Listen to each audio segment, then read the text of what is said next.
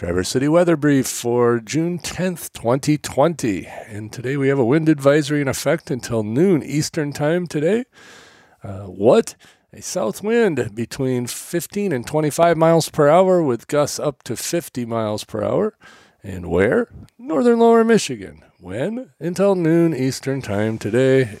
Gusty winds could blow around unsecured objects, tree limbs could be blown down, and a few power outages may result.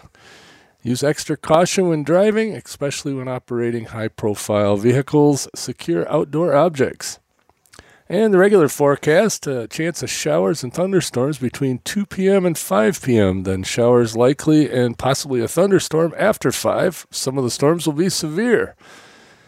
Maybe not right here in Traverse City, uh, a little bit further south of us. Partly sunny with highs in the lower 80s. Southwest wind between 5 and 10 miles per hour. That's after the wind advisory. And chance of precipitation is around 60%. Tonight, showers, possibly a thunderstorm before 2 a.m. Showers likely, patchy fog between 11 p.m. and 3 a.m., and lows mostly in the lower 50s. South wind 10 to 15 miles per hour becoming northwest. Chance of precipitation is 80%. New rainfall amounts between a tenth and a quarter of an inch. expect higher amounts near possible thunderstorms.